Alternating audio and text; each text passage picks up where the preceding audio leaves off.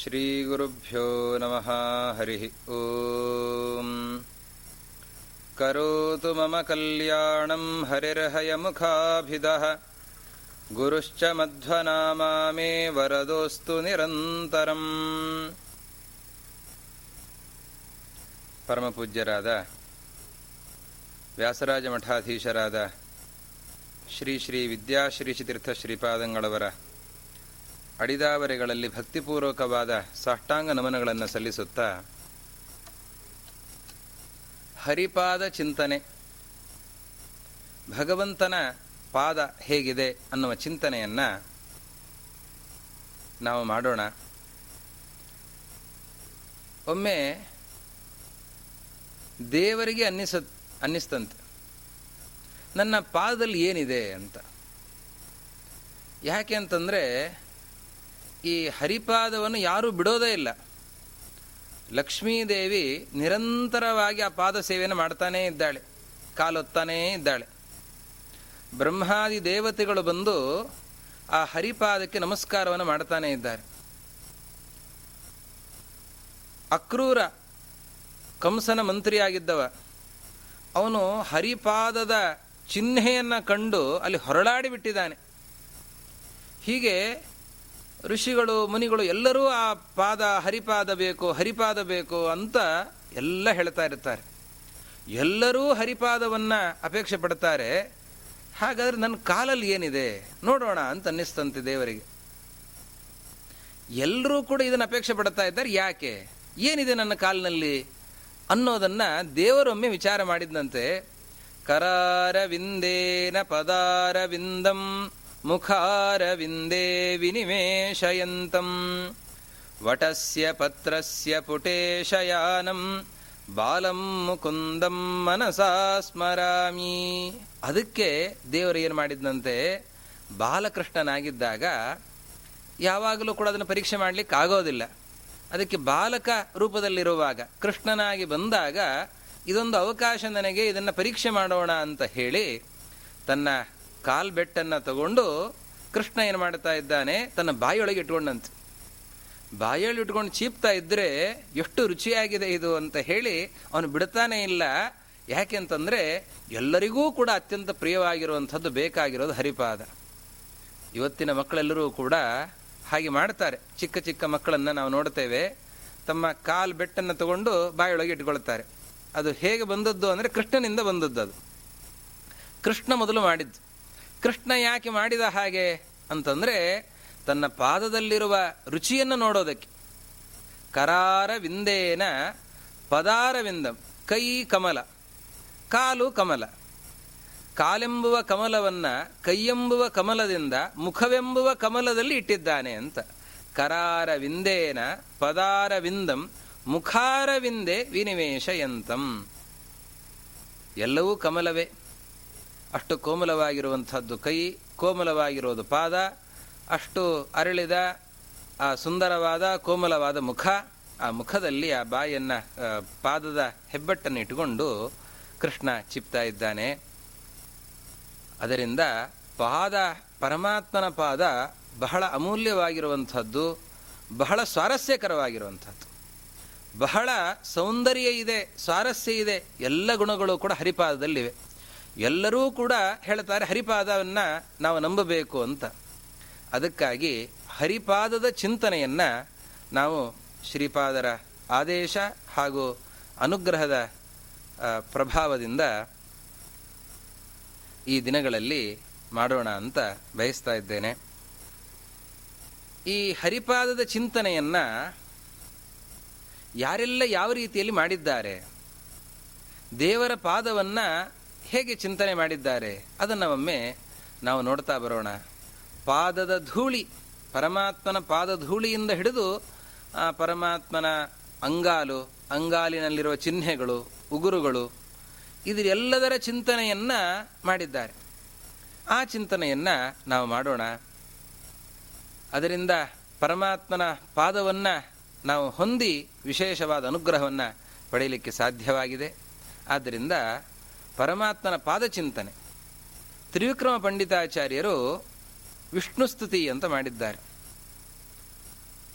ಆ ವಿಷ್ಣು ಸ್ತುತಿಯಲ್ಲಿ ಆ ಪರಮಾತ್ಮನ ಪಾದ ಧೂಳಿಯ ಚಿಂತನೆಯನ್ನು ಮಾಡ್ತಾ ಇದ್ದಾರೆ.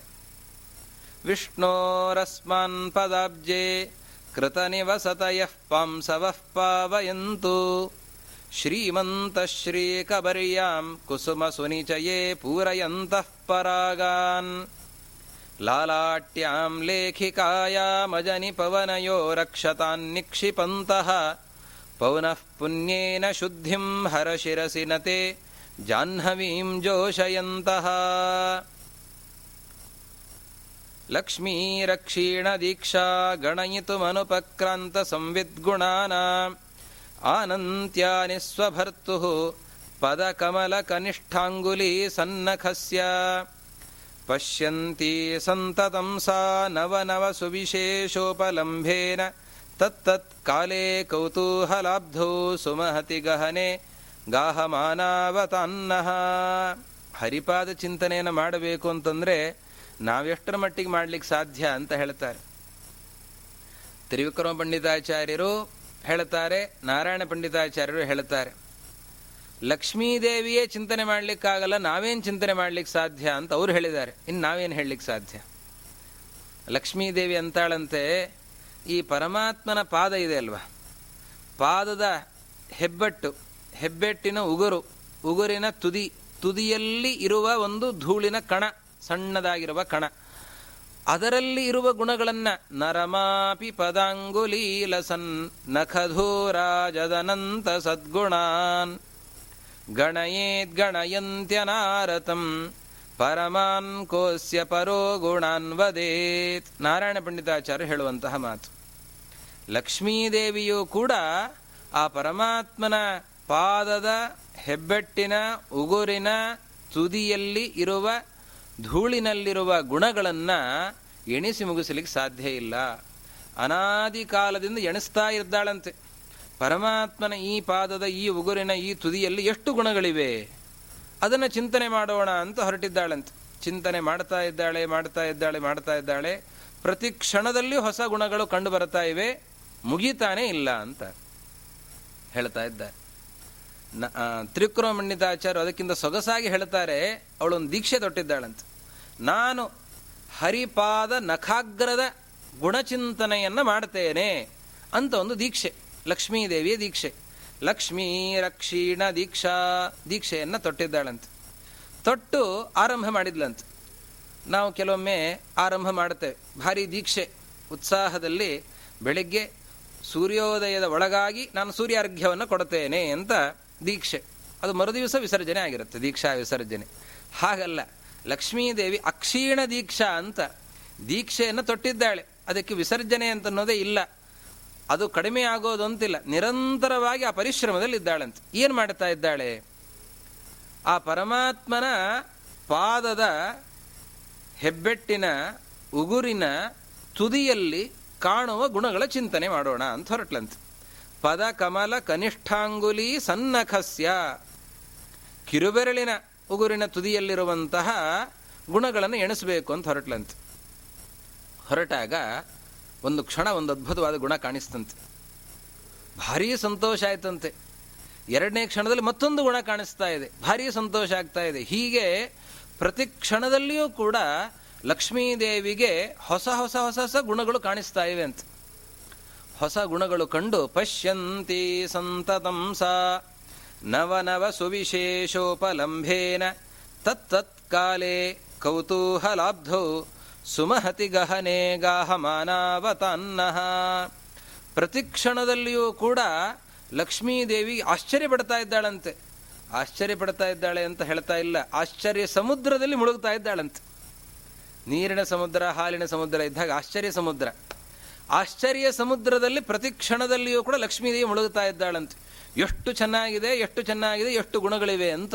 ಆ ಗುಣಗಳನ್ನು ಕಂಡು ಅಷ್ಟು ಆಶ್ಚರ್ಯ ಸಮುದ್ರದಲ್ಲಿ ಲಕ್ಷ್ಮೀದೇವಿ ಮುಳುಗುತ್ತಾ ಇದ್ದಾಳೆ. ಎಲ್ಲಿ ಪರಮಾತ್ಮನ ಪಾದದ ಉಗುರಿನ ಒಂದು ಬೆರಳಿನ, ಕಿರುಬೆರಳಿನ ಉಗುರಿನ ತುದಿಯಲ್ಲಿ ಇರುವ ಗುಣಗಳನ್ನು ಎಣಿಸಲಿಕ್ಕಾಗಲ್ಲ. ಲಕ್ಷ್ಮೀದೇವಿಯೇ ಎಣಿಸಲಿಕ್ಕಾಗದೇನೆ. ಪ್ರತಿ ಕ್ಷಣದಲ್ಲಿ ಸಂತೋಷ ಪಡ್ತಾ ಇದ್ದಾಳೆ, ಬಿಡ್ಲಿಕ್ಕಾಗ್ತಾ ಇಲ್ಲ, ಬಿಡ್ತಾ ಇಲ್ಲ, ಹಾಗೆ ಅವಿರತವಾಗಿ ಎಣಿಸ್ತಾನೇ ಇದ್ದಾಳೆ, ಇನ್ನೂ ಮುಗಿಲೇ ಇಲ್ಲ ಅಂತ ಹೇಳ್ತಾ ಇದ್ದಾರೆ ಯಥೋ ವಾಚೋ ನಿವರ್ತಂತೆ ಅಪ್ರಾಪ್ಯ ಮನಸಾ ಸಹ ಪರಮಾತ್ಮನನ್ನು ಪೂರ್ತಿಯಾಗಿ ತಿಳಿದುಕೊಳ್ಳೋದಕ್ಕೆ ಲಕ್ಷ್ಮೀದೇವಿಗೂ ಸಾಧ್ಯ ಇಲ್ಲ. ಪರಮಾತ್ಮನ ಪಾದಚಿಂತನೆಯೇ ಮುಗಿಲಿಲ್ಲ ಲಕ್ಷ್ಮೀದೇವಿಯದ್ದು ಕೂಡ.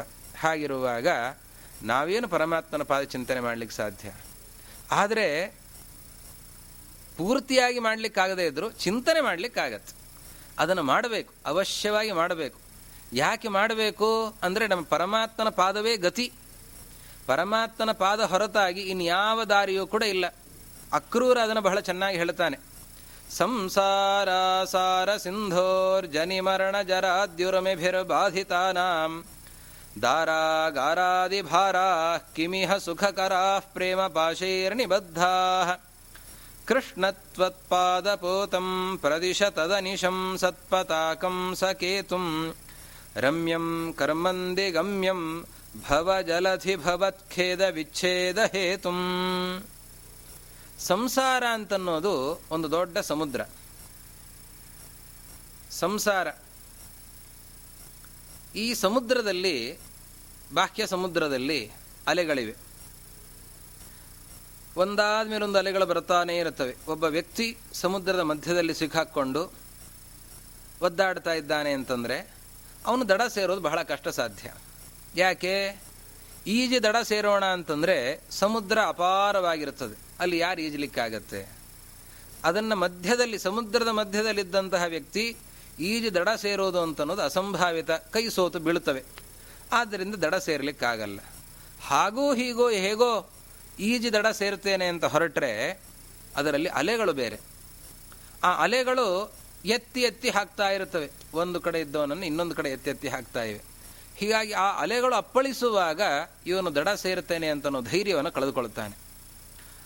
ಹಾಗಿರುವಾಗ ಒಬ್ಬ ವ್ಯಕ್ತಿ ಸಮುದ್ರದ ಮಧ್ಯದಲ್ಲಿದ್ದಾನೆ, ಅಲೆಗಳಿವೆ, ಅದರ ಜೊತೆಯಲ್ಲಿ ಮೈ ಮೇಲೆ ಒಂದಿಷ್ಟು ಭಾರ ಇದ್ದರೆ ಏನೋ ಒಂದಿಷ್ಟು ಕಲ್ಲಿದೆ ಅಪ್ಪ, ಮೈ ಮೇಲೆ, ಹೆಗಲ ಮೇಲೆ ಒಂದಿಷ್ಟು ಭಾರ ಇದೆ. ಆ ಭಾರ ಇರುವಾಗ ಆ ಭಾರವನ್ನು ಹೊತ್ಕೊಂಡು ಸೇರ್ಲಿಕ್ಕೆ ಸಾಧ್ಯ ಇದೆಯಾ? ಭಾರ ಇದ್ದರೆ ತತ್ಕ್ಷಣದಲ್ಲಿ ಮುಳುಗಬೇಕು. ಈಜಲಿಕ್ಕೆ ಆಗೋದೇ ಇಲ್ಲ.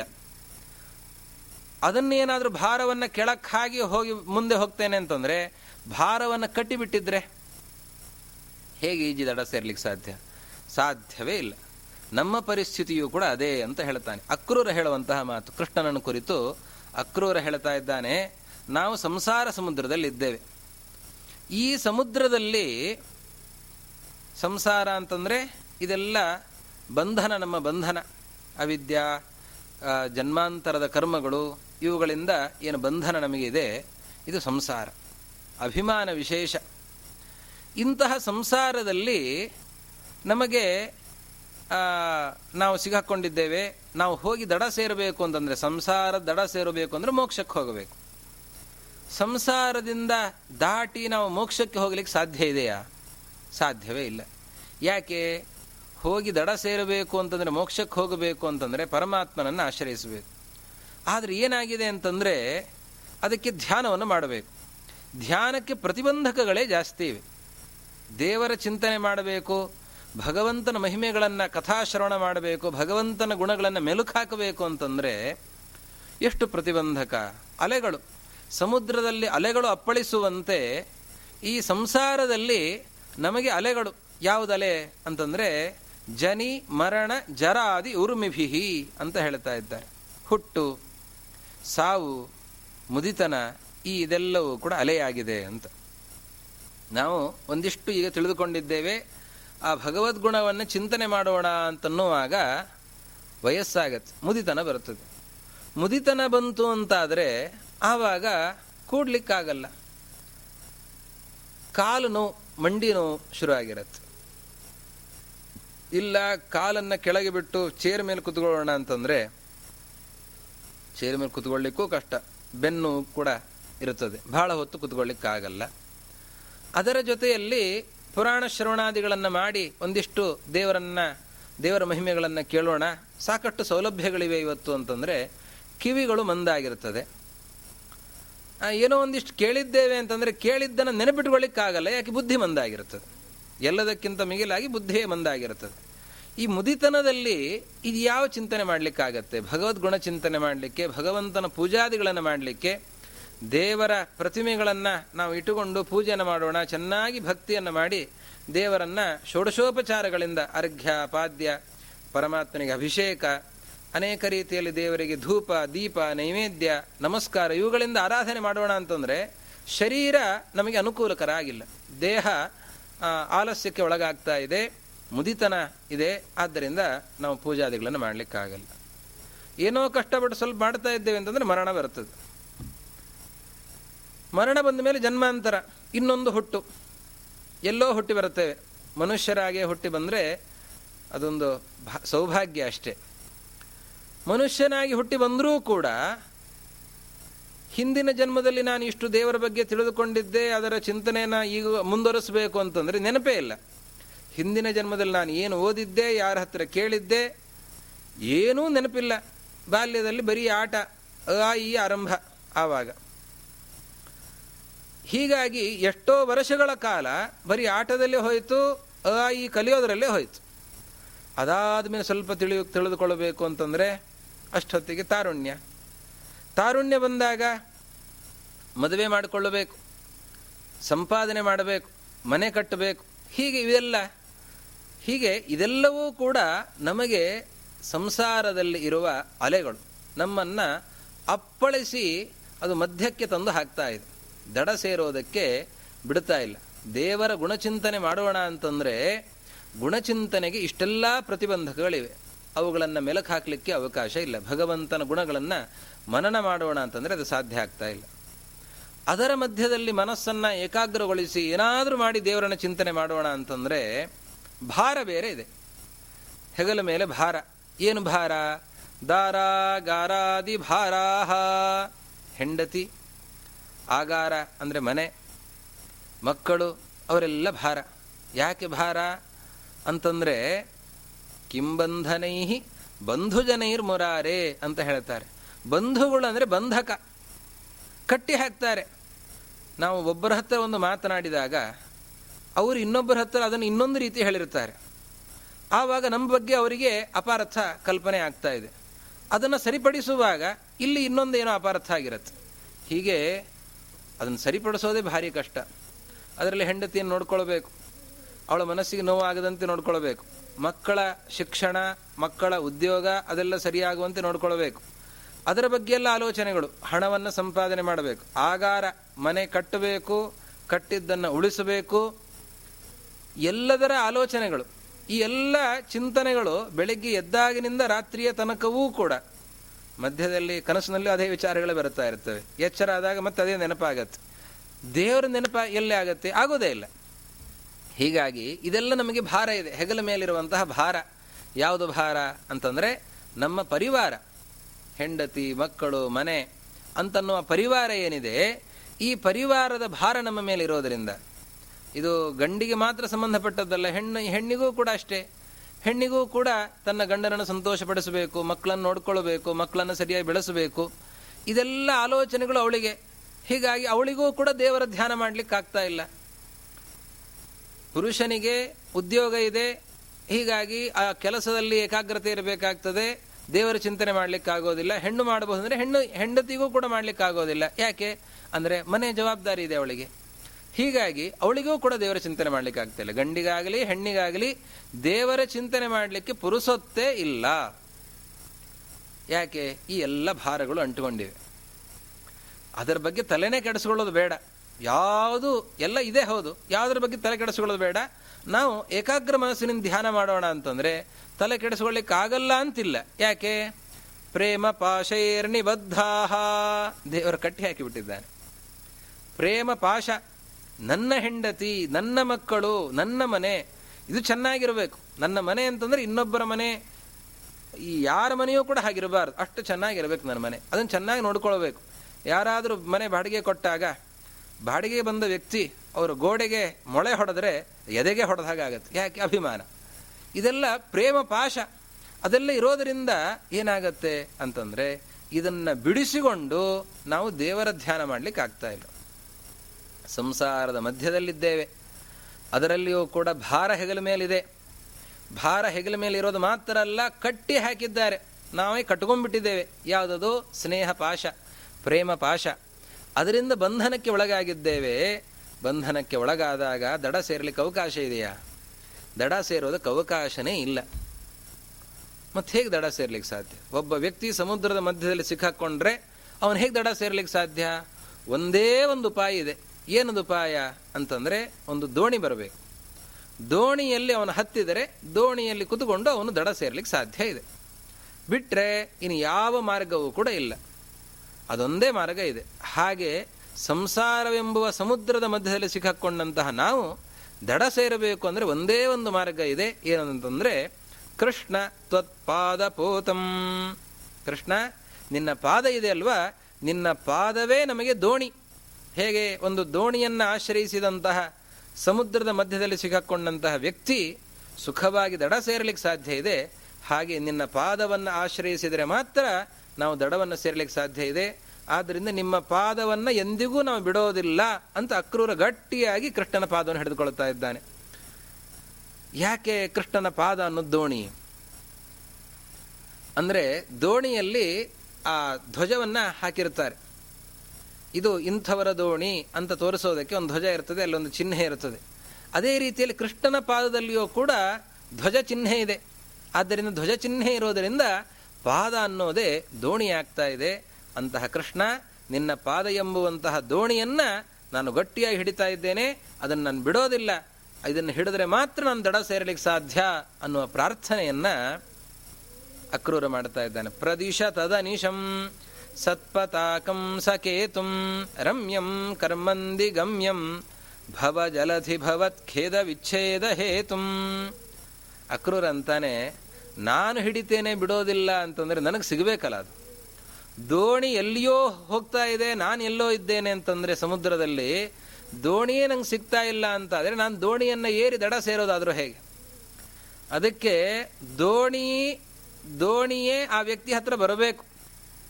ವ್ಯಕ್ತಿ ದೋಣಿ ಹತ್ತಿರ ಹೋಗ್ಲಿಕ್ಕೆ ಸಾಧ್ಯ ಇಲ್ಲ. ವ್ಯಕ್ತಿ ಸಮುದ್ರದ ಮಧ್ಯದಲ್ಲಿ ಸಿಗಾಕೊಂಡ್ಬಿಟ್ಟಿದ್ದಾನೆ. ದೋಣಿ ಎಲ್ಲೋ ಇದೆ.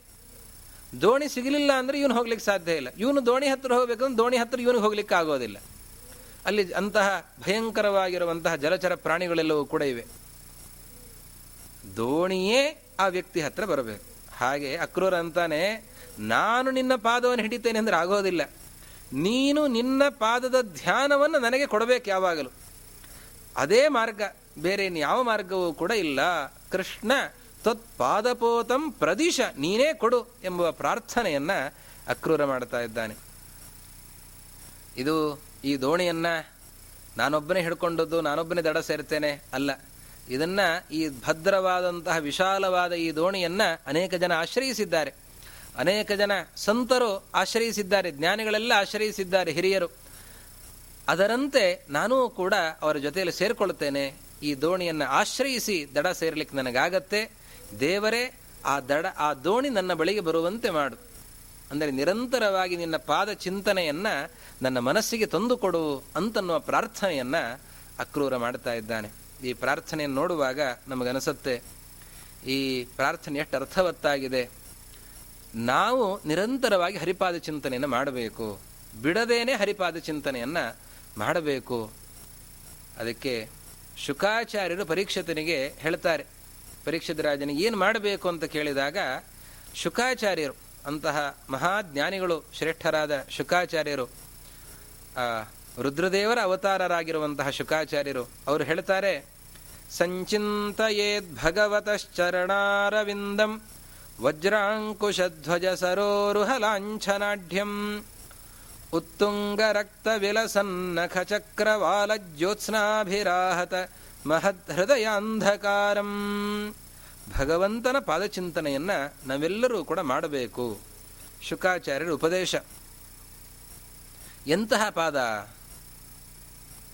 ಆ ಪಾದದ ತಳದಲ್ಲಿ ಧ್ವಜ, ವಜ್ರ, ಅಂಕುಶ, ಚಕ್ರ, ಶಂಖ, ಗದ, ಪದ್ಮ ಅನ್ನುವ ಚಿಹ್ನೆಗಳೆಲ್ಲ ಇವೆ.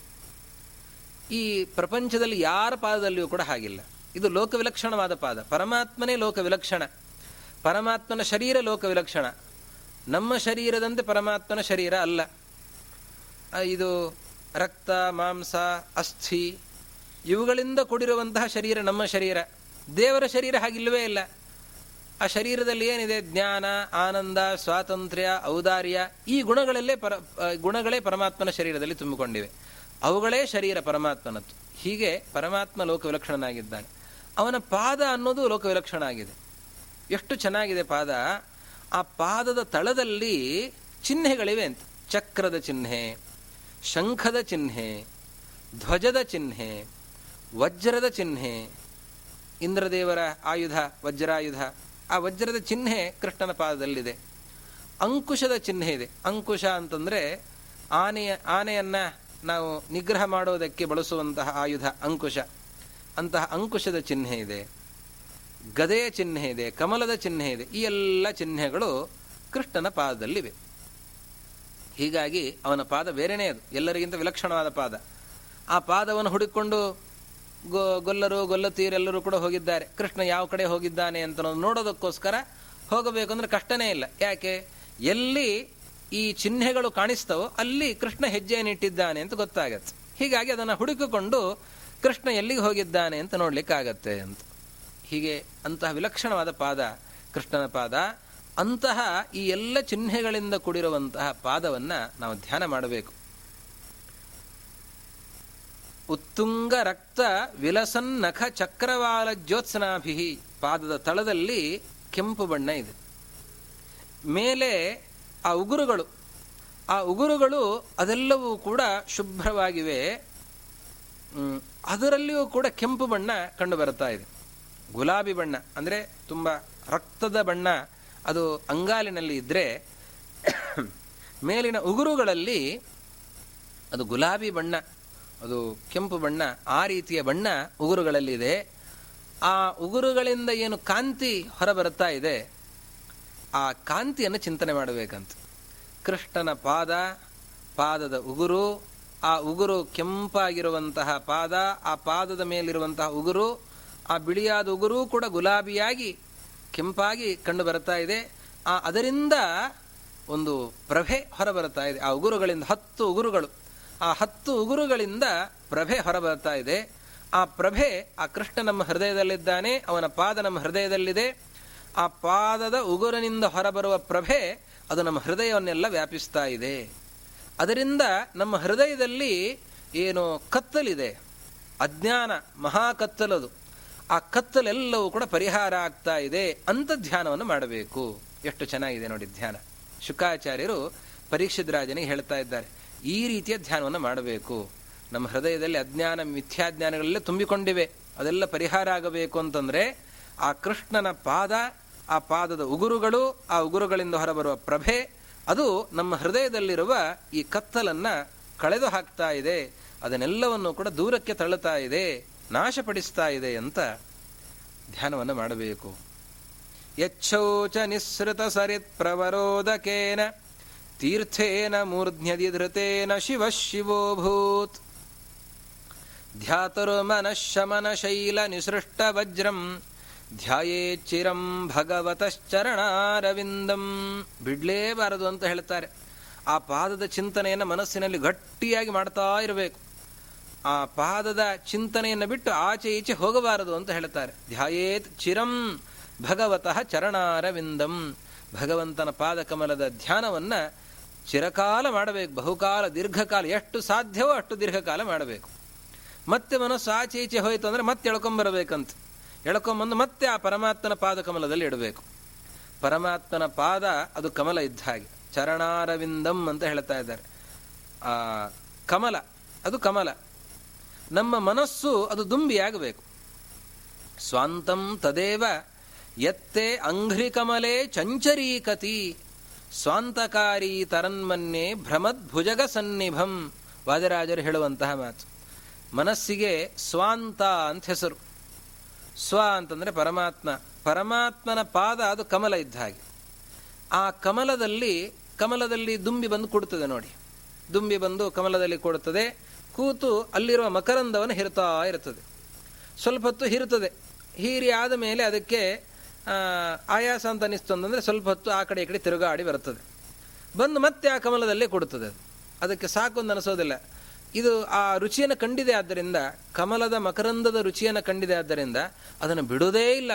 ದುಂಬಿ, ನಿರಂತರವಾಗಿ ಕಮಲದ ಮಕರಂದವನ್ನು ಆಸ್ವಾದಿಸ್ತಾ ಇರ್ತದೆ ಹಾಗೆ ನಮ್ಮ ಮನಸ್ಸು ದುಂಬಿಯಂತೆ ಆಗಬೇಕು. ಪರಮಾತ್ಮನ ಪಾದ ಕಮಲ, ನಮ್ಮ ಮನಸ್ಸು ದುಂಬಿಯಾಗಬೇಕು. ದುಂಬಿಯಂತೆ ಆಗಿ ನಿರಂತರವಾಗಿ ಹರಿಪಾದ ಚಿಂತನೆಯನ್ನು ಮಾಡ್ತಾ ಇರಬೇಕು. ಅಕಸ್ಮಾತ್ ಏನಾದರೂ ಮನಸ್ಸು ಆಚೆ ಈಚೆ ಹೋಯಿತು, ಏನೋ ಮನೆ ಕೆಲಸ ಅಥವಾ ಮತ್ತೊಂದು ಉದ್ಯೋಗದ ನಿಮಿತ್ತದಿಂದ ಮನಸ್ಸು ಆಚೆ ಈಚೆ ಹೋದರೂ ಕೂಡ ಮತ್ತೆ ಅವಕಾಶಕ್ಕಾಗಿಲ್ಲ ಮತ್ತೆ ಅಲ್ಲಿಗೆ ಬರಬೇಕು. ನಿರಂತರವಾಗಿ ಆ ಪಾದವನ್ನೇ ಚಿಂತನೆ ಮಾಡ್ತಾ ಇರಬೇಕು. ಹಾಗಾದರೆ ಆವಾಗ ಅದನ್ನು ಸ್ವಾಂತ ಅಂತ ಕರಿಬೇಕಂತ. ಯಾಕೆ? ಪರಮಾತ್ಮನ ಪಾದ ಕಮಲದ ಹತ್ತಿರದಲ್ಲೇ ಇದೆ ಆದ್ದರಿಂದ ಅದು ಸ್ವಾಂತ. ಮನಸ್ಸಿಗೆ ಸ್ವಾಂತ ಅಂತ ಸಂಸ್ಕೃತದಲ್ಲಿ ಹೆಸರು. ಆವಾಗ ಅದು ಸ್ವಾಂತ ಆಗತ್ತೆ. ಇಲ್ಲ ಅಂತಾದರೆ ಹರಿಪಾದ ಚಿಂತನೆಯನ್ನು ಮಾಡುತ್ತಾ ಇಲ್ಲ ಅಂತಾದರೆ ಆವಾಗ ಸ್ವಾಂತ ಅಲ್ಲ, ಅದು ಸ್ವಾಂತಕ ಅಂತ ಕರಿತಾ ಇದ್ದಾರೆ ವಾದಿರಾಜರು. ಸ್ವಾಂತಕ, ಸ್ವ ಅಂತಕ. ನಮಗೆ ಅದು ಅಂತಕ. ಮನಸ್ಸು ಹರಿಪಾದವನ್ನು ಧ್ಯಾನಿಸಲಿಲ್ಲ ಅಂತಾದರೆ ಆ ಮನಸ್ಸು ನಮಗೆ ಅಂತಕ, ನಾಶವನ್ನು ತಂದು ಕೊಡ್ತಾ ಇದೆ. ಹರಿಪಾದ ಧ್ಯಾನವನ್ನು ಮಾಡಲಿಲ್ಲ ಅಂದರೆ ನಮ್ಮ ಕಥೆ ಏನಾಗತ್ತೆ? ನಾವು ಮತ್ತೆ ಕೆಳಕ್ಕೆ ಬೀಳ್ತಾ ಇದ್ದೇವೆ. ಆದ್ದರಿಂದ ನಮ್ಮ ಮನಸ್ಸೇ ನಮಗೆ ನಾಶಕ ಆಗತ್ತೆ. ಆವಾಗ ಸ್ವಾಂತಕ ಆಗತ್ತೆ. ಸ್ವಾಂತ ಅಂತ ಆಗೋದಿಲ್ಲ. ಆದ್ದರಿಂದ ಆ ರೀತಿಯಲ್ಲಿ ಧ್ಯಾಯೇತ್ ಚಿರಂ ಭಗವತ ಶರಣಾರವಿಂದಂ ಚಿರಕಾಲ, ದೀರ್ಘಕಾಲ ಹರಿಪಾದ ಚಿಂತನೆಯನ್ನು ಮಾಡಬೇಕು. ಯಾವ ರೀತಿ ಇದೆ ಹರಿಪಾದ? ಯಚ್ಛೌಚ ನಿಸ್ಸೃತ ಸರಿತ್ ಪ್ರವರೋದಕೇನ, ತೀರ್ಥೇನ ಮೂರ್ಧ್ನ್ಯದಿ ಧೃತೇನ ಶಿವ ಶಿವೋಭೂತ್. ರುದ್ರದೇವರು ತಮ್ಮ ತಲೆಯ ಮೇಲೆ ಆ ಪರಮಾತ್ಮನ ಪಾದೋದಕವನ್ನು ಧಾರಣೆ ಮಾಡಿದ್ದಾರಂತೆ. ಗಂಗೆ ಹರಿಪಾದದಿಂದ ಹರಿದು ಬಂದಿದ್ದಾಳೆ. ತ್ರಿವಿಕ್ರಮನಾಗಿ ಬೆಳೆದ ಪಾದ ಮೇಲಕ್ಕೆ ಎದ್ದಿದೆ. ಪರಮಾತ್ಮ ಪಾದವನ್ನು ಎತ್ತಿ ಅಳಿಬೇಕಾಗಿದೆ. ಅಳಿಯುವಾಗ ಆ ಪಾದದ ಅಂಗುಷ್ಠ, ಅಂಗುಷ್ಠದ ಉಗುರು, ಉಗುರಿನ ತುದಿ ಅದು ಬ್ರಹ್ಮಾಂಡದ ಖರ್ಪರಕ್ಕೆ ತಾಗಿದೆ. ತಾಗಿದಾಗ ಬ್ರಹ್ಮಾಂಡದ ಆಚೆ ಇರುವಂತಹ ಜಲ ಅದು ಒಳಗೆ ಬಂದಿದೆ ಅಂತ. ಬ್ರಹ್ಮಾಂಡದ ಖರ್ಪರ ಬಹಳ ವಿಸ್ತೃತವಾಗಿರುವಂಥದ್ದು. ಅದು ಅಚ್ಛೇದ್ಯ, ಅಭೇದ್ಯವಾಗಿರುವಂಥದ್ದು. ದೇವತೆಗಳು, ದೈತ್ಯರು ಸೇರಿದರೂ ಕೂಡ ತಮ್ಮ ಆಯುಧಗಳಿಂದ ಆ ಬ್ರಹ್ಮಾಂಡದ ಖರ್ಪರದಲ್ಲಿ ಒಂದು ಗೀರನ್ನು ತರಲಿಕ್ಕೆ ಸಾಧ್ಯ ಇಲ್ಲಂತೆ. ಅಷ್ಟು ಬಲಿಷ್ಠವಾಗಿರುವಂತಹ ಬ್ರಹ್ಮಾಂಡದ ಖರ್ಪರ ಪೃಥ್ವಿ ಭಾಗ. ಅದರ ಆಚೆ, ಬ್ರಹ್ಮಾಂಡದ ಆಚೆ ಏನಿದೆ? ಜಲಾವರಣ ಇದೆ, ನೀರಿದೆ. ಅದರ ಆಚೆ ಅಗ್ನಿಯ ಆವರಣ ಇದೆ. ಹೀಗೆ ಆವರಣಗಳಿಂದ ಕೂಡಿರುವಂಥದ್ದು ಬ್ರಹ್ಮಾಂಡ. ಹೊರಗಿರುವ ನೀರು ಒಳಗೆ ಬಂದಿದೆ ಅಂತ. ಯಾಕೆ? ಬ್ರಹ್ಮಾಂಡದ ಖರ್ಪರ ಸೀಳಿ ಹೋಗಿದೆ. ಏನು ಮಾಡಲಿಲ್ಲ. ತ್ರಿವಿಕ್ರಮ ತನ್ನ ಪಾದ ಉಗುರಿನ ತುದಿಯನ್ನು ತಾಗಿಸಿದ್ನಂತೆ ಸ್ವಲ್ಪ ತಾಗಿತಷ್ಟೇ. ತಾಗಿದರೆ ಅದು ಸೀಳಿ ಹೋಗಿ ಹೊರಗಡೆ ಇರುವ ನೀರು ಒಳಗೆ ಬಂದಿದೆ. ಆವಾಗ ಬ್ರಹ್ಮದೇವರು ತಮ್ಮ ಕಮಂಡಲುವಿನಲ್ಲಿ ಹಿಡಿದಿದ್ದಾರೆ. ಶುದ್ಧೋದಕ ಅತ್ಯಂತ ಪವಿತ್ರವಾಗಿರುವಂತಹ ಶುದ್ಧವಾದ ನೀರು. ಅದರಲ್ಲಿ ಯಾವ ಕಲಬೆರಕೆಯೂ ಕೂಡ ಇಲ್ಲ. ಅತ್ಯಂತ ತಿಳಿಯಾಗಿದೆ. ಅಂತಹ ನೀರನ್ನು ನೋಡಿ ಬ್ರಹ್ಮದೇವರು ಕಮಂಡಲುವಿನಲ್ಲಿ ಹಿಡಿದು ಅಲ್ಲೇ ಸತ್ಯಲೋಕದಲ್ಲಿ ವಿಷ್ಣುಪಾದ ಬಂದಿದೆ. ಆ ಪಾದವನ್ನು ತೊಳೆದರಂತೆ. ತೊಳೆದಾಗ ರುದ್ರದೇವರು ವಿಷ್ಣುವಿನ ಪಾದೋದಕ ಅಂತ ಹೇಳಿ ತಮ್ಮ ತಲೆ ಮೇಲೆ ಧಾರಣೆ ಮಾಡಿದ್ದಾರೆ. ಶಿವ ಶಿವೋಭೂತ್. ಆವಾಗ ಅವರು ಶಿವ ಅಂತ ಅನಿಸಿಕೊಂಡಿದ್ದಾರೆ ಮಂಗಳಮಯ ಅಂತ ಅನಿಸಿಕೊಂಡಿದ್ದಾರೆ. ಹರಿಪಾದೋದಕವನ್ನು ಧರಿಸಿ ಅವರು ಧನ್ಯ ಅಂತ ಆಗ್ತಾ ಇದ್ದಾರೆ. ಅಂತಹ ಪಾದ ಅದು ಅಲ್ಲಿದೆ ಮಾತ್ರ ಅಲ್ಲ ಅದು ಇಲ್ಲಿಯೂ ಇದೆ. ಇದೆ ಶಮನ ಶೈಲ ನಿಸೃಷ್ಟ ವಜ್ರಂ. ನಮ್ಮ ಮನಸ್ಸಿನೊಳಗೆ ಯಾರು ಧ್ಯಾನ ಮಾಡುತ್ತಾರೆ? ನಮ್ಮ ಹೃದಯದಲ್ಲಿಯೇ ಆ ಪರಮಾತ್ಮನ ಪಾದವನ್ನು ಯಾರು ಚಿಂತಿಸ್ತಾರೆ, ಇಂತಹ ಮಹಾ ಮಹಿಮೆ ಇರುವಂತಹ ಪಾದ ಅಂತ ಯಾರು ಚಿಂತಿಸ್ತಾರೆ, ಅಂಥವರ ಮನಸ್ಸಿನಲ್ಲಿ ಪಾಪ ಇದೆ. ಅವರ ಜೀವನಿಗೆ ಅಂಟಿಕೊಂಡು ಸಾಕಷ್ಟು ಪಾಪಗಳಿವೆ. ಜನ್ಮಾಂತರಗಳಿಂದ ಸಂಪಾದನೆ ಮಾಡಿಟ್ಟಿರುವಂತಹ ಪಾಪ, ಅದು ಬೆಳೀತಾ ಬೆಳೀತಾ ಹೋಗಿದೆ. ಎಷ್ಟು ಬೆಳೆದಿದೆ ಅಂದರೆ ಪರ್ವತದಷ್ಟಾಗಿದೆ. ಶಮಲ ಶೈಲ. ಆ ಪಾಪ ಅನ್ನೋದು ಶೈಲ ಬೆಟ್ಟದಷ್ಟಾಗಿದೆ. ಬೆಟ್ಟದಷ್ಟು ಪಾಪ ಇದೆ, ಒಮ್ಮೆ ಆ ಪರಮಾತ್ಮನ ಪಾದವನ್ನು ಚೆನ್ನಾಗಿ ಧ್ಯಾನ ಮಾಡಿದರೆ ಆ ಪರಮಾತ್ಮನ ಪಾದ ಧ್ಯಾನ ಅನ್ನೋದು ಅದು ವಜ್ರಾಯುಧದ ಆಗಿರುತ್ತೆ. ಅದರಿಂದ ಪಾಪ ಎಲ್ಲವೂ ಕೂಡ ನಾಶ ಆಗತ್ತೆ. ವಜ್ರಾಯುಧವನ್ನು ಪರ್ವತದ ಮೇಲೆ ಪ್ರಯೋಗ ಮಾಡಿದರೆ ಪರ್ವತ ಸೀಳಿ ಹೋಗುವಂತೆ, ಪುಡಿ ಪುಡಿಯಾಗುವಂತೆ ನಮ್ಮ ಪಾಪಗಳೆಲ್ಲವೂ ಕೂಡ ವಜ್ರ, ಪರ್ವತದಂತೆ ಇರುವಂತಹ ಪಾಪಗಳೆಲ್ಲವೂ ಕೂಡ ಅದು ಪುಡಿ ಪುಡಿಯಾಗಿ ಹೋಗ್ತಿದೆ, ನಾಶವನ್ನು ಹೊಂತಾ ಇದೆ. ಅಂತಹ ಪರಮಾತ್ಮನ ಪಾದದ ಚಿಂತನೆಯನ್ನು ನಾವು ಮಾಡಬೇಕು. ಈ ರೀತಿಯಲ್ಲಿ ಪರಮಾತ್ಮನ ಪಾದ ಚಿಂತನೆಯನ್ನು ಮಾಡಬೇಕು ಅಂತ ಶುಕಾಚಾರ್ಯರು ಪರೀಕ್ಷಿದ್ರಾಜರಿಗೆ ಉಪದೇಶವನ್ನು ಮಾಡ್ತಾ ಇದ್ದಾರೆ. ಪರಮಾತ್ಮನ ಪಾದ ಹೇಗಿದೆ ಅನ್ನೋದಕ್ಕೆ ಪರಮಾತ್ಮನ ಪಾದದ ತಳ, ಅಂಗಾಲು. ಆ ಅಂಗಾಲು ಕೆಂಪಗಿದೆ ಅಂತ. ಕೆಂಪಿದೆ. ಅದಕ್ಕೆ ನಾರಾಯಣ ಪಂಡಿತಾಚಾರ್ಯ ಅಂತಾರೆ, ಆ ಪರಮಾತ್ಮನ ಪಾದದ ತಳ, ಅದು ಕೆಂಪು ಯಾಕಿದೆ? ನಮ್ಮ ಪಾದದ ತಳ ಅಷ್ಟೆಲ್ಲ ಕೆಂಪಿಲ್ಲ. ಪರಮಾತ್ಮನ ಪಾದ ತಳ ತುಂಬ ಕೆಂಪಾಗಿದೆ. ಯಾಕೆ ಅಷ್ಟು ಕೆಂಪಾಗಿದೆ ಅಂತಂದರೆ, ಪ್ರಣಮಾಮಿ ಪದದ್ವಯಂ ವಿಭೋರ್ಧ್ವಜ ವಜ್ರಾಂಕುಶ ಪದ್ಮಚಿಹ್ನವತ್ ನಿಜಮಾನಸ ರಾಗ ಪೀಡನಾತ್ ಅರುಣೀಭೂತಮಿವಾರುಣಂ ಸ್ವಯಂ. ಅದು ಯಾಕೆ ಕೆಂಪಾಗಿದೆ ಅಂತಂದರೆ, ಯಾರು ಹರಿಪಾದವನ್ನು ಚಿಂತಿಸ್ತಾರಲ್ಲ ಚಿಂತನೆ ಮಾಡಿದಾಗ ಪರಮಾತ್ಮ ಏನು ಮಾಡುತ್ತಾನೆ? ಅವರ ಹೃದಯದಲ್ಲಿ ಬಂದು ಕೂಡ್ತಾನೆ ಬಂದು ಕೂತಾಗ ಅಲ್ಲಿ ನೋಡ್ತಾನಂತೆ, ಆ ಹೃದಯದಲ್ಲಿ ರಾಗ ಎಲ್ಲ ಇದೆ. ರಾಗ ಅಂತಂದರೆ ಕಾಮ. ಬೇರೆ ಬೇರೆ ಆಸೆಗಳು. ಅದು ಬೇಕು, ಇದು ಬೇಕು ಅಂತನೋ ಆಸೆಗಳು. ಆಸೆ ಅನ್ನೋದು ರಾಗ. ರಾಗ ಅಂತಂದರೆ ಕೆಂಪು. ರಜೋಗುಣ. ಆಸೆ ಅನ್ನೋದು ರಜೋಗುಣನೇ. ರಜೋಗುಣದ ಪ್ರಭಾವನೆ ಆಸೆ ಅಂತನ್ನೋದು. ಆದ್ದರಿಂದ ಕಾಮಯೇಶ ಕ್ರೋಧಯೇಶ ರಜೋಗುಣ ಸಮುದ್ಭವ. ರಜೋಗುಣದಿಂದ ಹುಟ್ಟಿರುವಂಥದ್ದು. ಕಾಮ. ಆದ್ದರಿಂದ ಈ ಆಸೆ ಅನ್ನೋದು ರಜೋಗುಣ. ಆದ್ದರಿಂದ ರಜೋಗುಣದ ಬಣ್ಣ ಕೆಂಪು. ಆದ್ದರಿಂದ ಕೆಂಪಾಗಿರುವಂತಹ ಈ ಮನಸ್ಸಿನಲ್ಲಿರುವ ಆಸೆಗಳು, ಬೆಟ್ಟದಷ್ಟು ಆಸೆಗಳೇನಿವೆ, ಅದನ್ನೆಲ್ಲ ದೇವರು ಏನು ಮಾಡಿದ್ನಂತೆ? ತುಳಿತಾ ಹೋದ್ನಂತೆ. ಎಷ್ಟು ಆಸೆಗಳಿಪ್ಪ ಇವನಲ್ಲಿ ಅಂತ ಹೇಳಿ, ಆ ಆಸೆಗಳೆಲ್ಲವೂ ಕೂಡ ಶಮನ ಆಗಲಿ ಅಂತ ಹೇಳಿ ಪರಮಾತ್ಮ ತನ್ನ ಪಾದದಿಂದ ತುಳಿತಾ ತುಳಿತಾ ಹೋಗಿದ್ದಾನಂತೆ. ಅನೇಕ ಭಕ್ತರ ಹೃದಯದಲ್ಲಿರುವಂತಹ ಕೆಂಪಾಗಿರುವ ಆ ಕಾಮವನ್ನು, ಆಸೆಗಳನ್ನು, ಆ ರಾಗವನ್ನು ತುಳಿತಾ ತುಳಿತಾ ತುಳಿತಾ ಪರಮಾತ್ಮನ ಪಾದ ಎಲ್ಲ ಕೆಂಪಾಗಿ ಬಿಟ್ಟಿದೆ ಅಂತ ಹೇಳ್ತಾ ಇದ್ದಾರೆ. ಇದನ್ನು ಈ ರೀತಿಯಲ್ಲಿ ಚಿಂತನೆ ಮಾಡಬೇಕು. ನಿಜ ಮಾನಸ ರಾಗಪೀಡನಾದ ಅರುಣೀಭೂತಮಿವ ಆ ರೀತಿಯಲ್ಲಿ ಪರಮಾತ್ಮನ ಪಾದ ತಳ ಅದು ಕೆಂಪಾಗಿದೆಯೇನೋ ಅಂತ ಅನ್ನಿಸ್ತಾ ಇದೆ ಅಂತ. ನಾವು ಹಾಗೆ ಚಿಂತನೆ ಮಾಡಬೇಕಂತ. ಹಾಗೆ ಚಿಂತನೆ ಮಾಡಿದ್ದರ ಪ್ರಭಾವ ಪ್ರಭಾವ ಏನು? ನಮ್ಮ ಮನಸ್ಸಿನಲ್ಲಿ ಏನೆಲ್ಲ ಆಸೆಗಳಿವೆ? ಕಾಮ ಇದೆ, ಆ ರಜೋಗುಣದ ಪ್ರಭಾವ, ಅದೆಲ್ಲವೂ ಕೂಡ ಪರಿಹಾರ ಆಗತ್ತೆ. ಅದಕ್ಕೆ ಪರಮಾತ್ಮನ ಪಾದ ಅದು ಕೆಂಪಾಗಿದೆ, ಪಾದ ತಳ, ಅಂಗಾಲು ಅದು ಕೆಂಪಾಗಿದೆ. ಯಾಕೆ? ಭಕ್ತರ ಮನಸ್ಸಿನಲ್ಲಿರುವ ಈ ದುರಾಸೆಗಳನ್ನೆಲ್ಲ ದಮನ ಮಾಡ್ತಾ ಮಾಡ್ತಾ ಅದು ಕೆಂಪಾಗಿದೆ ಅಂತ ನಿರಂತರವಾಗಿ ನಾವು ಚಿಂತನೆ ಮಾಡಬೇಕಂತ. ಆ ಪರಮಾತ್ಮನ ಪಾದದ ಧೂಳಿಯನ್ನು ತ್ರಿವಿಕ್ರಮ ಪಂಡಿತಾಚಾರ್ಯರು ಎಷ್ಟು ಚೆನ್ನಾಗಿ ವರ್ಣನೆ ಮಾಡ್ತಾರೆ, ಹೇಳ್ತಾರೆ, ವಿಷ್ಣೋರಸ್ಮನ್ ಪದಾಬ್ಜೆ ಕೃತ ನಿವಸತ ಯಃ ಪಾಂಸವಃ ಪಾವಯಂತು. ಆ ಪರಮಾತ್ಮನ ಪಾದದಲ್ಲಿರುವಂತಹ ಆ ಧೂಳು ಏನಿದೆ ಅಲ್ವಾ? ಆ ಧೂಳು ನಮ್ಮನ್ನು ರಕ್ಷಣೆ ಮಾಡಲಿ. ಎಂತಹ ಧೂಳದು ಅಂತಂದರೆ, ಶ್ರೀಮಂತ ಶ್ರೀಕವರ್ಯಾಂ ಕುಸುಮ ಸುನಿಚಯೇ ಪೂರಯಂತಃ ಪರಾಗಾನ್. ಲಕ್ಷ್ಮೀದೇವಿಯ ತುರುಬಿನಲ್ಲಿರುವ ಹೂಗಳಿಗೆ ಪರಾಗವನ್ನು ಕೊಡ್ತಾ ಇರುವಂತಹ ಆ ಪಾದದ ಧೂಳು ಅಂತ ಹೇಳ್ತಾ ಇದ್ದಾರೆ. ಪಾದದ ಧೂಳು. ಅದು ಪರಾಗವನ್ನು ಕೊಡ್ತಾ ಇದೆ ಅಂತ. ಯಾರಿಗೆ ಅಂದರೆ ಲಕ್ಷ್ಮೀದೇವಿಯ ತುರುಬಿನಲ್ಲಿ ತಲೆಯಲ್ಲಿ ಆ ತುರುಬು, ಆ ತುರುಬನ್, ತುರುಬಿನಲ್ಲಿ ಹೂಗಳನ್ನು ಮುಡಿದುಕೊಂಡಿದ್ದಾಳೆ ಲಕ್ಷ್ಮೀದೇವಿ. ಆ ಹೂಗಳಿಗೆ ಪರಾಗವನ್ನು ಕೊಡ್ತಾ ಇರುವಂತಹ ಪಾದದ ಧೂಳಿ ಅಂತ ಹೇಳ್ತಾ ಇದ್ದಾರೆ. ಬಹಳ ಚೆನ್ನಾಗಿ ವರ್ಣನೆಯನ್ನು ಮಾಡ್ತಾರೆ ಅದು ಬಣ್ಣವನ್ನು ಕೊಡಬಹುದು. ಅದು ಪರಾಗವನ್ನು ಹೇಗೆ ಕೊಡ್ತದೆ ಅಂತಂದರೆ ಪರಮಾತ್ಮನ ಪ್ರತಿಯೊಂದು ಅವಯವಗಳು ಪ್ರತಿಯೊಂದು ಎಲ್ಲದರಲ್ಲಿಯೂ ಕೂಡ ಎಲ್ಲ ಗುಣಗಳು ಕೂಡ ಇವೆ.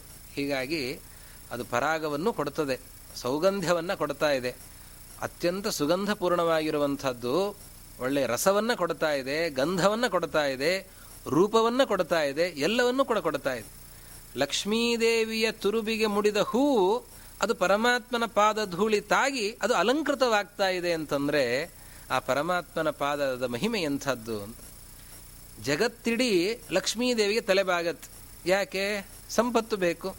ಸಂಪತ್ತಿಲ್ಲದೇನೆ ಏನೂ ನಡೆಯೋದಿಲ್ಲ ಅಂತ ಇಡೀ ಜಗತ್ತು ಲಕ್ಷ್ಮೀದೇವಿ ತಲೆಬಾಗತ್ತೆ ಲಕ್ಷ್ಮೀದೇವಿಗೆ ತಲೆಬಾಗಿದ್ರೆ ಆ ಲಕ್ಷ್ಮೀದೇವಿ ನಾರಾಯಣನಿಗೆ ತಲೆಬಾಗ್ತಾ ಇದ್ದಾಳೆ. ಮಾತ್ರ ಅಲ್ಲ, ನಾರಾಯಣನ ಪಾದ ಧೂಳಿ ನನ್ನ ಶಿರಸ್ಸಿನಲ್ಲಿರುವ ಹೂಗಳಿಗೆ ಅಲಂಕಾರ ಧರಿಸ್ತಾ ಇದ್ದಾಳೆ ಅಂತಂದ್ರೆ ಆ ನಾರಾಯಣನ ಪಾದದ ಧೂಳಿನ ಮಹತ್ವ ಎಂಥದ್ದು ಅಂತ.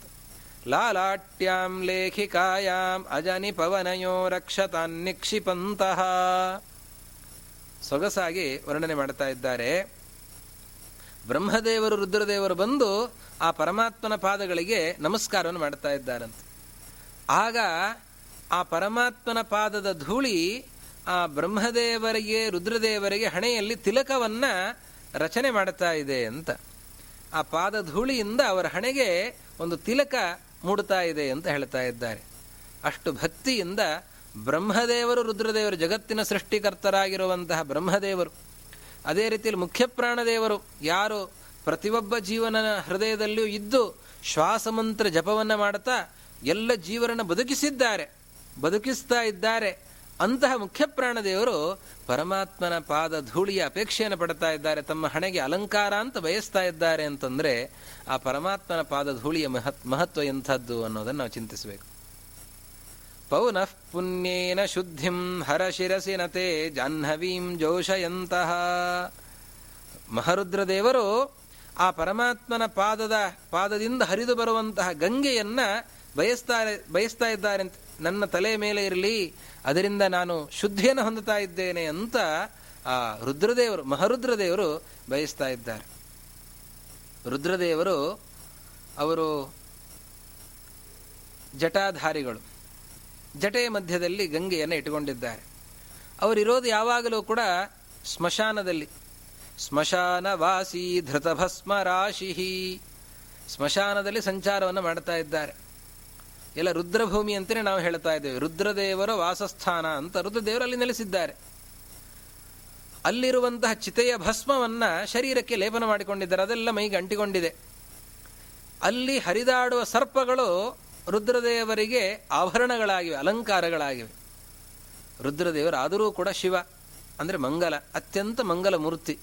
ಯಾಕೆ ಮಂಗಲ ಮೂರ್ತಿ? ಹರಿಪಾದೋದಕವನ್ನು ಶಿರಸ್ಸಿನಲ್ಲಿ ಧಾರಣೆ ಮಾಡಿದ್ದಾರೆ. ಆದ್ದರಿಂದ ಅವರು ಮಂಗಲ ಮೂರ್ತಿ ಆಗ್ತಾ ಇದ್ದಾರೆ. ಅಂತಹ ಮಹರುದ್ರದೇವರು, ಅವರು ಕೂಡ ಹರಿಪಾದೋದಕವನ್ನು ಬಯಸ್ತಾ ಇದ್ದಾರೆ. ಹೀಗೆ ಎಲ್ಲರೂ ಬಯಸುವಂತಹ ಆ ಹರಿಪಾದದ ಧೂಳಿ ಏನಿದೆ, ಅದು ನಮ್ಮನ್ನ ಪಾದ ಅಲ್ಲ, ಪಾದದ ಧೂಳಿ ನಮ್ಮನ್ನು ರಕ್ಷಿಸಲಿ ಅಂತನ್ನುವ ಪ್ರಾರ್ಥನೆಯನ್ನು ತ್ರಿವಿಕ್ರಮ ಪಂಡಿತಾಚಾರ್ಯರು ಮಾಡ್ತಾ ಇದ್ದಾರೆ. ಆ ಹರಿಪಾದ, ಲಕ್ಷ್ಮೀನಾರಾಯಣರ ಪಾದ, ಅದು ಪ್ರಾರ್ಥನೆ ಮಾಡಿದವರಿಗೆ, ಸ್ತೋತ್ರ ಮಾಡಿದವರಿಗೆ ಎಲ್ಲರಿಗೂ ಕೂಡ ಸಂಪತ್ತನ್ನು ಕೊಡ್ತಾ ಇದೆ ಅಂತ. ರಕ್ತಾತ್ಮೀಯ ತಲತ್ವಿಷ ಪ್ರವಿಲಸತ್ ಸ್ವೀಯೋರ್ಧ್ವ ಭಾಗಶ್ರಿಯ ಸ್ವಚ್ಛೇಂದುಚ್ಛ ವಿವೃತ್ತ ಸನ್ನಖ ರುಚ ಸ್ವಾಸಕ್ತ ಭೂಷಾವಲೇಹೇ ಯಚ್ಛಂತ್ಯದ್ಭುತ ರತ್ನ ಬಂಧನ ಮಹಃ ಶ್ರೀರುಗ್ಮಿಣೀ ಕೃಷ್ಣಯೋ ದಂಪತ್ಯೋ ಪದ ಪಂಕಜಾನಿ ಭಜತಾಂ ಸಂಪತ್ಕರಾಣಿ ಧ್ರುವಂ ವಾದಿರಾಜರು ರುಗ್ಮಿಣೀಶ್ ವಿಜಯದಲ್ಲಿ ಲಕ್ಷ್ಮೀನಾರಾಯಣರ ಪಾದ ಅಂತ ರುಗ್ಣಿ ಕೃಷ್ಣರ ಪಾದ ಅಂತ ಇಬ್ಬರದ್ದನ್ನು ಒಟ್ಟಿಗೆ ಚಿಂತನೆ ಮಾಡ್ತಾ ಹೋಗ್ತಾರೆ. ಅದು ಬಹಳ ವಿಶೇಷ. ಶ್ರೀ ಶ್ರೀಶ ಗುಣದರ್ಪಣ ಅಂತ ಕೇವಲ ಲಕ್ಷ್ಮೀ ಸ್ತುತಿ ಅಂತ ಮಾಡಲಿಲ್ಲ ವಾದಿರಾಜರು. ಕೇವಲ ನಾರಾಯಣ ಸ್ತುತಿ ಅಂತ ಮಾಡಿಲ್ಲ. ಇಬ್ಬರನ್ನು ಒಟ್ಟಿಗೆ ಸ್ತೋತ್ರ ಅಂತ ನಾವು ಧ್ಯಾನ ಮಾಡಬೇಕಾದ್ರೆ ರಮಾನಾರಾಯಣರು ಅಂತ ಒಟ್ಟಿಗೆ ಧ್ಯಾನವನ್ನು ಮಾಡಬೇಕು.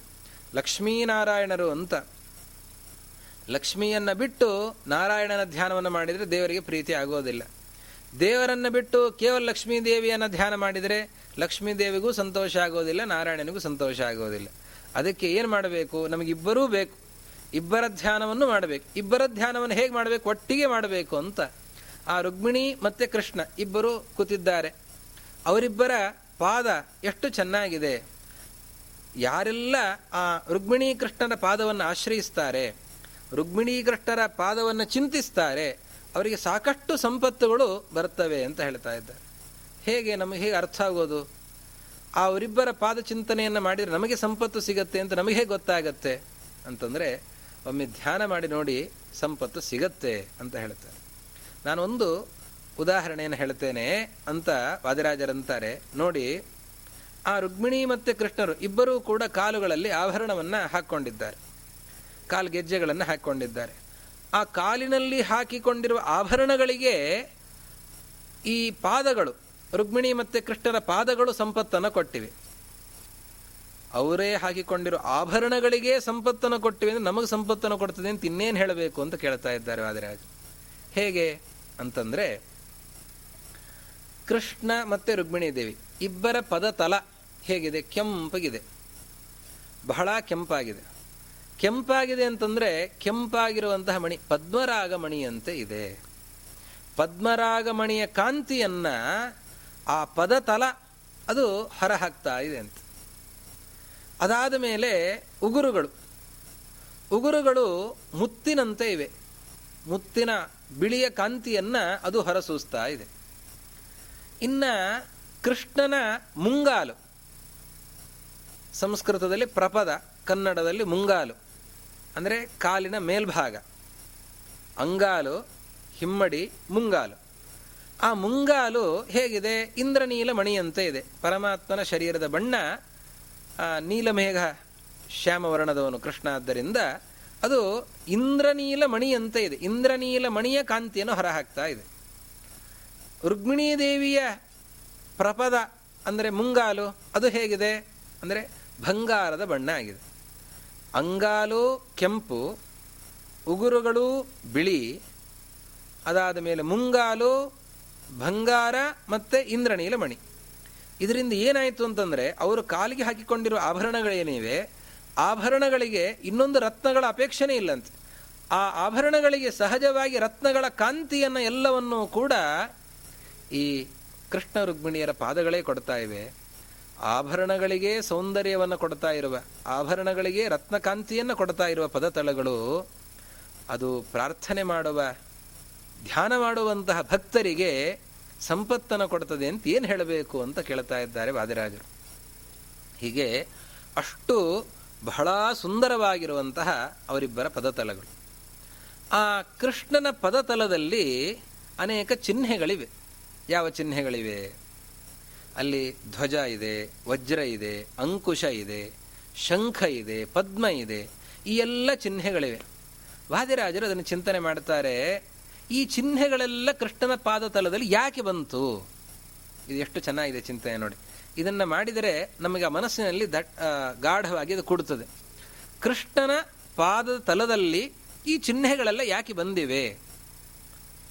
ಚಕ್ರ, ಶಂಖ, ಪದ್ಮ ಅದೇ ರೀತಿಯಲ್ಲಿ ವಜ್ರ, ಅಂಕುಶ, ಧ್ವಜ ಈ ಚಿಹ್ನೆಗಳೆಲ್ಲ ಯಾಕೆ ಬಂದಿವೆ? ಪ್ರತಿಯೊಂದಕ್ಕೂ ಒಂದು ಕಾರಣ ಇದೆ ಅಂತ ಹೇಳ್ತಾ ಇದ್ದಾರೆ. ಏನು ಕಾರಣ? ಕೃಷ್ಣನ ಪಾದ. ಪಾದವನ್ನು ಯಾರು ಆಶ್ರಯಿಸ್ತಾ ಇದ್ದಾರೆ? ಅವರಿಗೆ ಸಾಕಷ್ಟು ಸಂಪತ್ತು ಸಿಗ್ತಾ ಇದೆ. ಪಾದವೇ ಸಂಪತ್ತು, ದೊಡ್ಡ ಸಂಪತ್ತು. ಅವರು ಪಾದವನ್ನು ಆಶ್ರಯಿಸಿದವರಿಗೆ ಸಾಕಷ್ಟು ಸಂಪತ್ತು ಸಿಗತ್ತೆ. ಈಗ ಹೇಳಿದಂತೆ ಸಾಕಷ್ಟು ಸಂಪತ್ತನ್ನ ಪರಮಾತ್ಮನ ಹಾಗೂ ಲಕ್ಷ್ಮೀದೇವಿಯ ಪದತಳಗಳು ಕೊಡ್ತಾ ಇವೆ. ಜಗತ್ತಿನಲ್ಲಿ ನವ ಸಂಪತ್ತುಗಳು ಅಂತಿವೆ, ನವವಿಧ ಸಂಪತ್ತುಗಳು ಅಂತ. ನವವಿಧ ಭಕ್ತಿ, ನವವಿಧ ದ್ವೇಷ ಎಲ್ಲ ಕೇಳಿದಿರಲ್ವಾ ಅದೇ ರೀತಿಯಲ್ಲಿ ನವವಿಧ ಸಂಪತ್ತು ಅಂತಿದೆ. ಮಹಾಪದ್ಮಶ್ಚ ಪದ್ಮಶ್ಚ, ಶಂಖೋ ಮಕರ ಕಚ್ಛಪೌ, ಮುಕುಂದ ಕುಂದ ನೀಲಾಶ್ಚ, ಖರವಶ್ಚ ನಿಧಯೋ ನವ ಅಂತ ನವನಿಧಿಗಳು ಅಂತ ಹೇಳ್ತಾ ಇದ್ದಾರೆ. ನವ ಸಂಪತ್ತುಗಳು ಅಂತ ಹೇಳ್ತಾ ಇದ್ದಾರೆ. ಅದರಲ್ಲಿ ಪದ್ಮ ಅಂತ ಅನ್ನೋದೊಂದು ಸಂಪತ್ತು, ಶಂಖ ಅಂತ ಅನ್ನೋದು ಸಂಪತ್ತು, ಆ ರೀತಿಯ ಸಂಪತ್ತುಗಳಿವೆ. ಸಾಕಷ್ಟು ಸಂಖ್ಯೆಯಲ್ಲಿರುವಂತಹ ಸಂಪತ್ತು. ಆ ಸಂಪತ್ತು, ಆ ಪದ್ಮ, ಶಂಖ ಅನ್ನುವ ಸಂಪತ್ತು ಏನಿದೆ ಆ ಸಂಪತ್ತನ್ನು ಮೀರಿದ ಸಂಪತ್ತು ಅದು ಪರಮಾತ್ಮನ ಪಾದ. ಈ ಪರಮಾತ್ಮನ ಪಾದವನ್ನು ಆಶ್ರಯಿಸಿದರೆ ಎಷ್ಟು ಸಂಪತ್ತು ಸಿಗತ್ತೆ ಅಂತಂದರೆ ಅದು ಪದ್ಮ ಶಂಖ ಅದನ್ನು ಮೀರಿದಷ್ಟು ಸಂಪತ್ತು ಸಿಗ್ತಾ ಇದೆ. ಆದ್ದರಿಂದ ಆ ಪದ್ಮ ಶಂಖ ಆ ಸಂಪತ್ತುಗಳನ್ನೆಲ್ಲವನ್ನೂ ಕೂಡ ಮೀರಿಸಿದೆ ಪರಮಾತ್ಮನ ಪಾದ. ಮೀರಿಸಿದೆ ಆದ್ದರಿಂದ ಯಾರು ಯಾರನ್ನು ಗೆಲ್ತಾರೆ ನೋಡಿ. ಹೋಗಿ ಅವರನ್ನು ಗೆದ್ದುಕೊಂಬಂದವರು ಆ ಚಿಹ್ನೆಯನ್ನು ತಗೊಂಡ್ಬರುತ್ತಾರೆ ನಾನು ಇವನನ್ನು ಗೆದ್ದಿದ್ದೇನೆ ಅಂತ ಹೇಳೋದಕ್ಕೆ ಒಂದು ಚಿಹ್ನೆಯನ್ನು ತೆಗೆದುಕೊಂಡು ಬರುತ್ತಾರೆ ಹಾಗೆ ಪರಮಾತ್ಮನ ಪಾದ ದಿಗ್ವಿಜಯವನ್ನು ಸಾಧಿಸಿದೆ ಅಂತ. ಶಂಖದ ಮೇಲೆ, ಪದ್ಮ ಎಂಬುವ ಸಂಪತ್ತಿನ ಮೇಲೆ, ಪದ್ಮ, ಶಂಖ ಅಂತನೋ ಸಂಪತ್ತುಗಳ ಜಯವನ್ನು ಸಾಧಿಸಿದಾಗ ಆ ಚಿಹ್ನೆಗಳನ್ನು ತೆಗೆದುಕೊಂಡು ಬಂದು ತನ್ನ ಪದತಲದಲ್ಲಿ ಹಾಕಿಕೊಂಡಿದೆ ಅಂತ. ಆದ್ದರಿಂದ ಕೃಷ್ಣನ ಪದತಲದಲ್ಲಿ ಶಂಖ, ಪದ್ಮ ಅನ್ನೋ ಚಿಹ್ನೆಗಳು ಬಂದಿವೆ. ಅದಾದ ಮೇಲೆ ವಜ್ರ ವಜ್ರ ಯಾಕೆ ಅಂತಂದ್ರೆ ವಜ್ರ ಏನು ಮಾಡುತ್ತದೆ ಅಂತಂದರೆ ಪರ್ವತವನ್ನು. ಪರ್ವತವನ್ನು ಅದು ಹೊಡೆದು ಹಾಕ್ತಾ ಇದೆ. ಶಂಖಂಭೋಜನಿಧಿ ಸಮೀಹಿತ ಧನ ಪ್ರತ್ಯರ್ಪಣೇನ ಅಂಕುಶಂ ಹಸ್ತಿನ್ಯಂತರ ಕರ್ಷಣೇನ ದಿತಿಜ ಪ್ರಧ್ವಂಸನೇನ ಶನಿಂ ವಜ್ರಾಯುಧ ಅನೇಕ ದೈತ್ಯರನ್ನೆಲ್ಲ ಸಂಹಾರ ಮಾಡಿದೆ. ಪರಮಾತ್ಮನ ಪದತಲ ಅನೇಕ ದೈತ್ಯರನ್ನು ಸಂಹಾರ ಮಾಡಿದೆ. ಅನೇಕ ರಾಕ್ಷಸರನ್ನು ಪರಮಾತ್ಮ ತನ್ನ ಪಾದ ಸ್ಪರ್ಶದಿಂದಲೇ ಸಂಹಾರ ಮಾಡಿದ್ದಾನೆ. ಆದ್ದರಿಂದ ಪಾದಸ್ಪರ್ಶದಿಂದಲೇ ಅನೇಕ ದೈತ್ಯರ ಸಂಹಾರ ಆದದ್ದರಿಂದ ಪರಮಾತ್ಮನ ಪಾದ ಈ ವಜ್ರಾಯುಧವನ್ನು ಮೀರಿತು. ವಜ್ರಾಯುಧ ಅದನ್ನು ಇಂದ್ರದೇವ ಪ್ರಯೋಗ ಮಾಡಬೇಕು, ಕಷ್ಟದಿಂದ ಅದನ್ನು ಸಂಹಾರ ಮಾಡಬೇಕು. ಎಷ್ಟು ಕಷ್ಟ, ವಜ್ರಾಯುಧವನ್ನು ಸಂಪಾದನೆ ಮಾಡಿದ್ದು ಕಷ್ಟದಿಂದ ವೃತ್ರಾಸುರನ ಕಥೆಯಲ್ಲಿ ಬರುತ್ತದೆ. ವೃತ್ರಾಸುರನ ಮೇಲೆ ಕೊನೆಯಲ್ಲಿ ವಜ್ರಾಯುಧನ ಪ್ರಯೋಗ ಮಾಡಿದ್ದಂತೆ ಇಂದ್ರ ಕಷ್ಟದಲ್ಲಿ. ಪ್ರಯೋಗ ಮಾಡಿದರೆ ಆ ವಜ್ರಾಯುಧ ವೃತ್ರಾಸುರನ ತಲೆ ತೆಗೆಯೋದಕ್ಕೆ ಆರು ತಿಂಗಳು ಬೇಕಾಯಿತಂತೆ. ಅಂತಹ ದೊಡ್ಡ ಗಾತ್ರವನದ್ದು ವಜ್ರಾಯುಧ ಅಷ್ಟು ಸಮಯದಿಂದ ಸಂಹಾರ ಮಾಡಿದೆ. ಪರಮಾತ್ಮೆಯನ್ನು ಕ್ಷಣ ಮಾತ್ರದಲ್ಲಿ ಪಾದಸ್ಪರ್ಶದಿಂದಲೇನೆ ಅನೇಕ ರಾಕ್ಷಸರನ್ನು ಸಂಹಾರ ಮಾಡ್ತಾ ಇದ್ದಾನೆ. ಶಕಟಾಸುರ ಒಂದು ಕ್ಷಣ ಕಾಲ ತಾಗಿತು, ಬಿದ್ದೋಯಿತು. ಹೀಗೆ ಪಾದ ಸ್ಪರ್ಶದಿಂದಲೇನೆ ಅನೇಕ ದೈತ್ಯರನ್ನು ಸಂಹಾರ ಮಾಡ್ತಾ ಇದ್ದಾನೆ. ಆದ್ದರಿಂದ ಆ ವಜ್ರಾಯುಧ ಅದು ಏನು ಕೀರ್ತಿಯನ್ನು ಹೊಂದಿದೆ, ಅದನ್ನು ಗೆದ್ದು ಬಿಟ್ಟಿದೆ ಈ ಪದತಲ. ಆದ್ದರಿಂದ ಸೋತಂತಹ ವಜ್ರ ಈ ಪರಮಾತ್ಮನ ಪಾದತಲವನ್ನು ಬಂದು ಸೇರಿಕೊಂಡಿದೆ ಅಂತ. ಹೀಗಾಗಿ ಶಂಖ ಬಂದಿತು, ಪದ್ಮ ಬಂದಿದೆ, ವಜ್ರ ಬಂದಿದೆ. ಇನ್ನು ಅಂಕುಶ ಅಂಕುಶ ಏನು ಮಾಡ್ತದೆ? ಅದು ಆನೆಯನ್ನು ನಿಗ್ರಹ ಮಾಡ್ತಾ ಇದೆ. ಆನೆ ಉನ್ಮತ್ತವಾಗಿ ಎಲ್ಲ ಹಾಳು ಮಾಡ್ತಾ ಇದ್ದರೆ ಅಂಕುಶದಿಂದ ತಿವಿದಾಗ ಅದರ ಮದ ಇಳಿತದೆ, ಆನೆ ನಿಗ್ರಹಕ್ಕೆ ಬರ್ತಾ ಇದೆ. ಹಾಗೆ ಮನಸ್ಸು ಮನಸ್ಸು ಅಹಂಕಾರದಿಂದ ಕೂಡಿ ಉನ್ಮತ್ತವಾಗಿ ಅದು ಹೇಗೆ ಹುಚ್ಚಾಬಟ್ಟೆ ಸಂಚಾರ ಮಾಡ್ತಾ ಇದ್ದರೆ ಆ ಮನಸ್ಸನ್ನು ನಿಗ್ರಹ ಮಾಡಬೇಕು ಅಂದ್ರೆ ಪರಮಾತ್ಮನ ಪಾದವೇ ಬೇಕು. ಆ ಪರಮಾತ್ಮನ ಪಾದದ ಚಿಂತನೆ ಮನಸ್ಸಿಗೆ ಬಂದಿದೆ ಅಂತಂದ್ರೆ ಅಹಂಕಾರ ಎಲ್ಲ ಇಳಿದು ಹೋಗತ್ತೆ. ಆ ಮದ ಎಲ್ಲ ಹೋಗತ್ತೆ. ಹಸ್ತಿನ್ಯಾಂತರ ಕರಷಣೇನ ಆವಾಗ ಈ ಹೀಗೆ ಮಾಡಿದಾಗ ಆ ಅಂಕುಶ ಏನಿದೆ? ಅಂಕುಶವನ್ನು ಈ ಪರಮಾತ್ಮನ ಪದತಲ ಗೆದ್ದಿದೆ. ಅದಕ್ಕೆ ಸೋತಂತಹ ಈ ಅಂಕುಶ ಅದು ಪರಮಾತ್ಮನ ಪಾದವನ್ನು ಬಂದು ಸೇರಿಕೊಂಡಂತೆ ಹೀಗೆ ಈ ಎಲ್ಲವೂ ಕೂಡ ಸೋತು ಸೋತು ಪರಮಾತ್ಮನ ಪಾದಕ್ಕೆ ಬಂದು ಸೇರಿಕೊಂಡಿದೆ. ಸೋತ ಚಿಹ್ನೆಗಳನ್ನು ಪರಮಾತ್ಮನ ಪದತಲ ಧಾರಣೆ ಮಾಡಿಕೊಂಡಿದೆ. ಕೊನೆಗೆ ತಾನು ಜಯವನ್ನು ಸಂಪಾದನೆ ಮಾಡಿದೆ ಅಲ್ವಾ? ಪದತಲ. ನಾನು ಎಲ್ಲರನ್ನು ಗೆದ್ದಿದ್ದೇನೆ. ಜಗತ್ತಿನಲ್ಲಿರುವ ಸಂಪತ್ತುಗಳನ್ನು ಗೆದ್ದಿದ್ದೇನೆ, ವಜ್ರವನ್ನು ಗೆದ್ದಿದ್ದೇನೆ, ಅಂಕುಶವನ್ನು ಗೆದ್ದಿದ್ದೇನೆ ಅಂತ ಎಲ್ಲವನ್ನ ಗೆದ್ದಿದ್ದೇನೆ ಅನ್ನೋದನ್ನು ಸೂಚನೆ ಮಾಡೋದಕ್ಕೆ ಧ್ವಜಂ ಉತ್ಪತಾಕಂ ಅದಧಾತ್. ಗೆದ್ದವ ತಾನು ಧ್ವಜವನ್ನ ಹಾರಿಸ್ತಾನಂತೆ, ಪತಾಕೆಯನ್ನು ಹಾರಿಸ್ತಾ ಇದ್ದಾನೆ. ಅದು ಬಟ್ಟೆ ಪತಾಕೆ, ಅದು ಹಾರ್ತಾ ಇರಬೇಕು. ನಾನು ಗೆದ್ದಿದ್ದೇನೆ ಅಂತ ಅನ್ನೋದರ ಸೂಚನೆ. ಹಾಗೆ ಪರಮಾತ್ಮನ ಪದತಲ ನಾನು ಎಲ್ಲವನ್ನು ಗೆದ್ದಿದ್ದೇನೆ ಅನ್ನೋದನ್ನು ಸೂಚನೆ ಮಾಡೋದಕ್ಕೆ ಧ್ವಜವನ್ನು ಕೂಡ ಧಾರಣೆ ಮಾಡಿಕೊಂಡಿದೆ. ಹೀಗೆ ಭೇಜು ಸ್ಥಲಂ ಅಂತ ಪದತಲವನ್ನು ಈ ಚಿಹ್ನೆಗಳೆಲ್ಲವೂ ಕೂಡ ಸೇರಿಕೊಂಡಿವೆ ಅಂತ ವಾದಿರಾಜರು ತುಂಬ ಸೊಗಸಾಗಿ ವರ್ಣನೆ ಮಾಡ್ತಾ ಇದ್ದಾರೆ. ಧರ್ಮ ವಿರುದ್ಧ ಗತಯೋಪಿ ಹರೋ ವಿರೋಧಂ, ಸಂತ್ಯಜ್ಯ ಸಂತಿ ಬಹುಶಸ್ತ್ವಿತಿ ಬೋಧಯಂತೋ.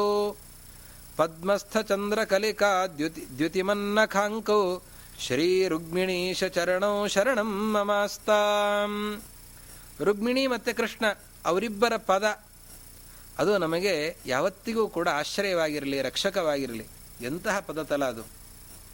ಅದ್ಭುತವಾಗಿರುವಂಥದ್ದು. ದೇವರನ್ನು ಹೇಳುವಾಗ ನಾವು ಹೇಳ್ತೇವೆ ಏನು ಅಂತ? ಅಣೋರಣೀಯಾನ್ ಮಹತೋ ಮಹೀಯಾನ್, ಪರಮಾತ್ಮ ತುಂಬ ಸೂಕ್ಷ್ಮ, ತುಂಬ ಸಣ್ಣವ. ಎಷ್ಟು ಸಣ್ಣವ ಅಂದರೆ ಸೂಜಿಯ ತುದಿಯಲ್ಲಿಯೂ ಕೂಡ ದೇವರು ಅದಕ್ಕಿಂತ ಸಣ್ಣವನಾಗಿದ್ದಾನೆ. ಮುಳ್ಳಿನ ತುದಿಯಲ್ಲಿ ಅದಕ್ಕಿಂತ ಸಣ್ಣವನಾಗಿದ್ದಾನೆ. ಅಷ್ಟು ಸಣ್ಣವನ ದೇವರು ಅಂದರೆ ಇಲ್ಲ, ಮಹತ್ತಾಗಿದ್ದಾನೆ ದೇವರು. ಎಷ್ಟು ಮಹತ್? ಆಕಾಶ ಏನಿದೆ, ಎಲ್ಲ ಕಡೆ ಹಬ್ಬಿರುವಂತಹ ಆಕಾಶ ಬ್ರಹ್ಮಾಂಡದಲ್ಲಿ. ಅದನ್ನೂ ಕೂಡ ಮೀರಿ ಬ್ರಹ್ಮಾಂಡದ ಆಚೆಯೂ ಇದ್ದಾನೆ. ಅನಂತವಾದ ಅವ್ಯಾಕೃತ ಆಕಾಶ ಏನಿದೆ, ಅಲ್ಲೆಲ್ಲ ದೇವರಿದ್ದಾನೆ. ದೇವರು ಸಣ್ಣವನು ಅಂತ ಹೇಳ್ತೀರಾ? ದೊಡ್ಡವನು ಅಂತ ಹೇಳ್ತೀರಾ? ಯಾವ್ದು ಸರಿ? ಎರಡೂ ಸರಿ. ಅದು ಹೇಗೆ ಎರಡೂ ಸರಿ ಆಗ್ಲಿಕ್ಕೆ ಸಾಧ್ಯ? ಜಗತ್ತಿನಲ್ಲಿ ಎರಡೂ ಸರಿ ಆಗ್ಲಿಕ್ಕೆ ಸಾಧ್ಯ ಇಲ್ಲ. ಒಬ್ಬನ, ಒಬ್ಬನು ಒಂದು ಕ್ರೂರಿ ಆಗಿರಬೇಕು, ಒಂದ ಸೌಮ್ಯನಾಗಿರಬೇಕು ಸೌಮ್ಯನೂ ಹೌದು, ಕ್ರೂರಿಯೋ ಹೌದು ಅಂತಂದ್ರೆ ಕ್ರೂರನೂ ಹೌದು ಅಂತ ಹೇಗೆ ಹೇಳಲಿಕ್ಕೆ ಸಾಧ್ಯ? ವಿರುದ್ಧ ಧರ್ಮಗಳು ಒಬ್ಬ ವ್ಯಕ್ತಿಯಲ್ಲಿ ಬರಲಿಕ್ಕೆ ಸಾಧ್ಯ ಇಲ್ಲ. ಎಣ್ಣೆ ಸಿಗಕ್ಕೆ ಒಟ್ಟು ಸೇರ್ಲಿಕ್ಕೆ ಸಾಧ್ಯ ಇಲ್ಲ. ಹಾಗಿರುವಾಗ ಪರಮಾತ್ಮ ಅಣುವೂ ಹೌದು, ಮಹತ್ವ ಹೌದು ಅಂತ ಹೇಗೆ ಹೇಳ್ತೀರಾ? ಅದೇ ರೀತಿಯಲ್ಲಿ, ತದ್ದೂರೇ ತದ್ವಂತಿಕೆ, ತದೇ ಜತಿ ತನ್ನೇ ಜತಿ, ತದ್ದೂರೇ ತದ್ವಂತಿಕೆ, ತದಂತರಸ್ಯ ಸರ್ವಸ್ಯ, ತದು ಸರ್ವಸ್ಯ ಬಾಹ್ಯತಃ. ಇದು ಉಪನಿಷತ್ ಹೇಳುವಂತಹ ಮಾತು. ಅವನು ಚಲಿಸ್ತಾ ಇದ್ದಾನೆ, ಅವನು ಚಲಿಸ್ತಾ ಇಲ್ಲ. ಅವನು ದೂರದಲ್ಲಿದ್ದಾನೆ, ಅವನು ಹತ್ತಿರದಲ್ಲಿದ್ದಾನೆ. ಅವನು ಒಳಗಿದ್ದಾನೆ, ಅವನು ಹೊರಗಿದ್ದಾನೆ. ಹೇಗೆ ಸಾಧ್ಯ? ಒಳಗಿದ್ದವನು ಹೊರಗಿರಲ್ಲ, ಹೊರಗಿದ್ದವನು ಒಳಗಿರಲ್ಲ. ಇವನು ಒಳಗಿದ್ದಾನೆ ಅಂತ ಹೇಳ್ತೀರ? ಅಂದರೆ ಹೊರಗಿಲ್ಲ ಅಂತ ಆಯ್ತು. ಹೊರಗಿದ್ದಾನೆ ಅಂತ ಹೇಳ್ತಾ ಇದ್ರೆ. ವಿರೋಧ ಬರ್ತಾ ಇದೆ ಅವನು ಕಂಪಿಸ್ತಾ ಇದ್ದಾನೆ, ನಡೆದಾಡ್ತಾ ಇದ್ದಾನೆ, ಓಡಾಡ್ತಾ ಇದ್ದಾನೆ ಅಂತ ಹೇಳ್ತಾ ಇದ್ದೀರಾ? ಅವನು ಇದ್ದಲ್ಲೇ ಇದ್ದಾನೆ ಅಂತ ಹೇಳ್ತಾ ಇದ್ದೀರಾ? ದೂರದಲ್ಲಿದ್ದಾನೆ ಅಂತ ಹೇಳ್ತೀರಾ? ಹತ್ತಿರದಲ್ಲಿದ್ದಾನೆ ಅಂತ ಹೇಳ್ತೀರಾ? ಈ ವಿರೋಧಗಳೆಲ್ಲ ಬರ್ತಾ ಇವೆ ಅಲ್ವಾ ದೇವರಲ್ಲಿ? ಅಂತ ನಾವು ಪ್ರಶ್ನೆ ಮಾಡಿದರೆ, ನಮ್ಮ ಪ್ರಶ್ನೆಗೆ ಹರಿಪಾದವೇ ಉತ್ತರ ಕೊಡುತ್ತದೆ ಎಷ್ಟು ಚೆನ್ನಾಗಿದೆ ನೋಡಿ, ವಾದಿರಾಜರ ಚಿಂತನೆ. ನಮ್ಮ ಈ ಪ್ರಶ್ನೆ, ಅನೇಕ ವಿರೋಧಗಳು ಕಂಡು ಬರ್ತಾ ಇವೆ ದೇವರಲ್ಲಿ, ಈ ವಿರೋಧಗಳೆಲ್ಲ ಹೇಗೆ ಅಂತಂದರೆ, ಅದಕ್ಕೆ ಉತ್ತರವನ್ನು ಹರಿಪಾದ ಕೊಡುತ್ತದೆ. ಹೇಗೆ ಹರಿಪಾದ ಕೊಡುತ್ತದೆ ಅಂತಂದರೆ, ನೋಡಿ ಪರಮಾತ್ಮನ ಪಾದ, ಪದ ತಳ, ಅದು ಪರಮಾತ್ಮನ ಪಾದ ಹೇಗಿದೆ ಅಂತಂದರೆ, ಎಲ್ಲ ಹೇಳುವಂತೆ ಚರಣಾರವಿಂದ, ಅರವಿಂದ ಅದು ಕಮಲ, ಕಮಲದಂತೆ ಇದೆ. ಅರಳಿದ ಕಮಲದಂತೆ, ಪರಮಾತ್ಮನ ಕೋಮಲವಾದಂತಹ ಪಾದಗಳು ಅರಳಿದ ಕಮಲದಂತೆ ಚೆನ್ನಾಗಿ ಶೋಭಿಸ್ತಾ ಇವೆ. ಸರಿ, ಪಾದದ ಮೇಲೆ ಉಗುರುಗಳು, ಬೆರಳುಗಳು, ಬೆರಳುಗಳಲ್ಲಿ ಉಗುರುಗಳು ಕಾಣಿಸ್ತಾ ಇವೆ. ಆ ಉಗುರುಗಳು ಹೇಗಿವೆ? ಎಲ್ಲ ಅರ್ಧ ಚಂದ್ರಾಕೃತಿಯಲ್ಲಿವೆ. ಚಂದ್ರನಂತೆ ಉಗುರುಗಳು, ಕಮಲದಂತೆ ಪದತಳ ಚಂದ್ರ ಉದಯ ಆಯಿತು ಅಂತಾದರೆ ಆವಾಗ ಕಮಲ ಏನಾಗ್ತದೆ? ಮುದುಡಿ ಹೋಗ್ತದೆ. ಅರಳೋದಿಲ್ಲ. ಕಮಲ ಅರಳಿದೆ ಅಂತಂದರೆ ಸೂರ್ಯೋದಯ ಇರ್ತದೆ ಹೊರತು ಚಂದ್ರೋದಯ ಇರೋದಿಲ್ಲ. ಚಂದ್ರನಿಗೂ ಕಮಲದ ವಿಕಾಸಕ್ಕೂ ವಿರೋಧ ಇದೆ. ಆದರೆ ಪರಮಾತ್ಮನ ಪದದಲ್ಲಿ ವಿರೋಧನೇ ಇಲ್ಲ. ಮೇಲೆ ಚಂದ್ರ ಶೋಭಿಸ್ತಾ ಇದ್ದಾನೆ. ಹತ್ತು ಬೆರಳು, ಹತ್ತು ಚಂದ್ರಗಳಂತೆ. ಅದರ ತಳದಲ್ಲಿ ಕಮಲ ಅರಳಿದೆ. ಪದ ತಳ, ಅದು ಶೋಭಿಸ್ತಾ ಇದೆ. ಕಮಲ ಅರಳಿದೆ. ಪದ, ಇದು ಚಂದ್ರ ಉದಯ ಆಗಿದೆ. ಕಮಲ ಅರಳಿದೆ. ಜಗತ್ತಿನಲ್ಲಿ ಇದಕ್ಕೆ ವಿರೋಧ ಇದೆ. ಆದರೆ ಪರಮಾತ್ಮನ ಪದತಲದಲ್ಲಿ ವಿರೋಧ ಇಲ್ಲ. ಇದನ್ನು ನೋಡಿ ಅರ್ಥ ಮಾಡಿಕೊಳ್ಳಿ ಪ್ರಮೇಯವನ್ನು ಅರ್ಥ ಮಾಡಿಕೊಳ್ಳಿ ಜಗತ್ತಿನಲ್ಲಿ ಯಾರು ಹೊರಗಿದ್ದಾನೆ ಅವನು ಒಳಗಿಲ್ಲ. ಯಾರು ಒಳಗಿದ್ದಾನೆ ಅವನು ಹೊರಗಿಲ್ಲ. ಆದರೆ ಪರಮಾತ್ಮನ ವಿಷಯದಲ್ಲಿ ಆ ವಿರೋಧವೇ ಇಲ್ಲ. ಪರಮಾತ್ಮ ಒಳಗೂ ಇದ್ದಾನೆ, ಹೊರಗೂ ಇದ್ದಾನೆ. ಪರಮಾತ್ಮ ದೂರದಲ್ಲಿಯೂ ಇದ್ದಾನೆ, ಹತ್ತಿರದಲ್ಲಿಯೂ ಇದ್ದಾನೆ. ಪರಮಾತ್ಮ ಓಡಾಡ್ತಾ ಇದ್ದಾನೆ, ಪರಮಾತ್ಮ ಒಂದೇ ಕಡೆ ಇದ್ದಾನೆ. ಪರಮಾತ್ಮ ಅಣುವೂ ಆಗಿದ್ದಾನೆ, ಪರಮಾತ್ಮ ಮಹತ್ವ ಆಗಿದ್ದಾನೆ. ಜಗತ್ತಿನಲ್ಲಿ ಈ ವಿರೋಧಗಳು ಕಾಣಿಸಬಹುದು, ಆದರೆ ಪರಮಾತ್ಮನ ವಿಷಯದಲ್ಲಿ ಈ ವಿರೋಧಗಳು ಇಲ್ಲ.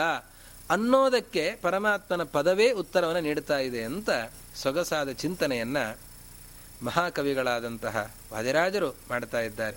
ಈ ರೀತಿಯಲ್ಲಿ ಅನೇಕ ಜ್ಞಾನಿಗಳ ಚಿಂತನೆ, ಅನೇಕ ಜ್ಞಾನಿಗಳು ಪರಮಾತ್ಮನ ಪದ ಚಿಂತನೆಯನ್ನು ಮಾಡಿದ್ದಾರೆ. ಕೆಲವಂಶಗಳ ಚಿಂತನೆಯನ್ನು ಇವತ್ತು ಮಾಡಿದ್ದೇವೆ.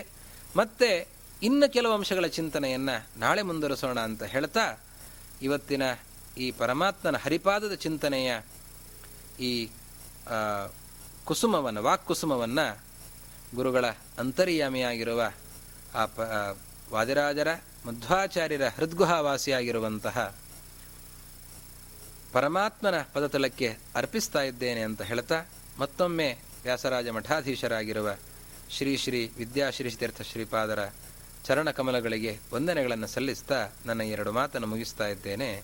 ಶ್ರೀ ಗುರು ಮಧ್ವೇಶಾರ್ಪಣ ಮಸ್ತು.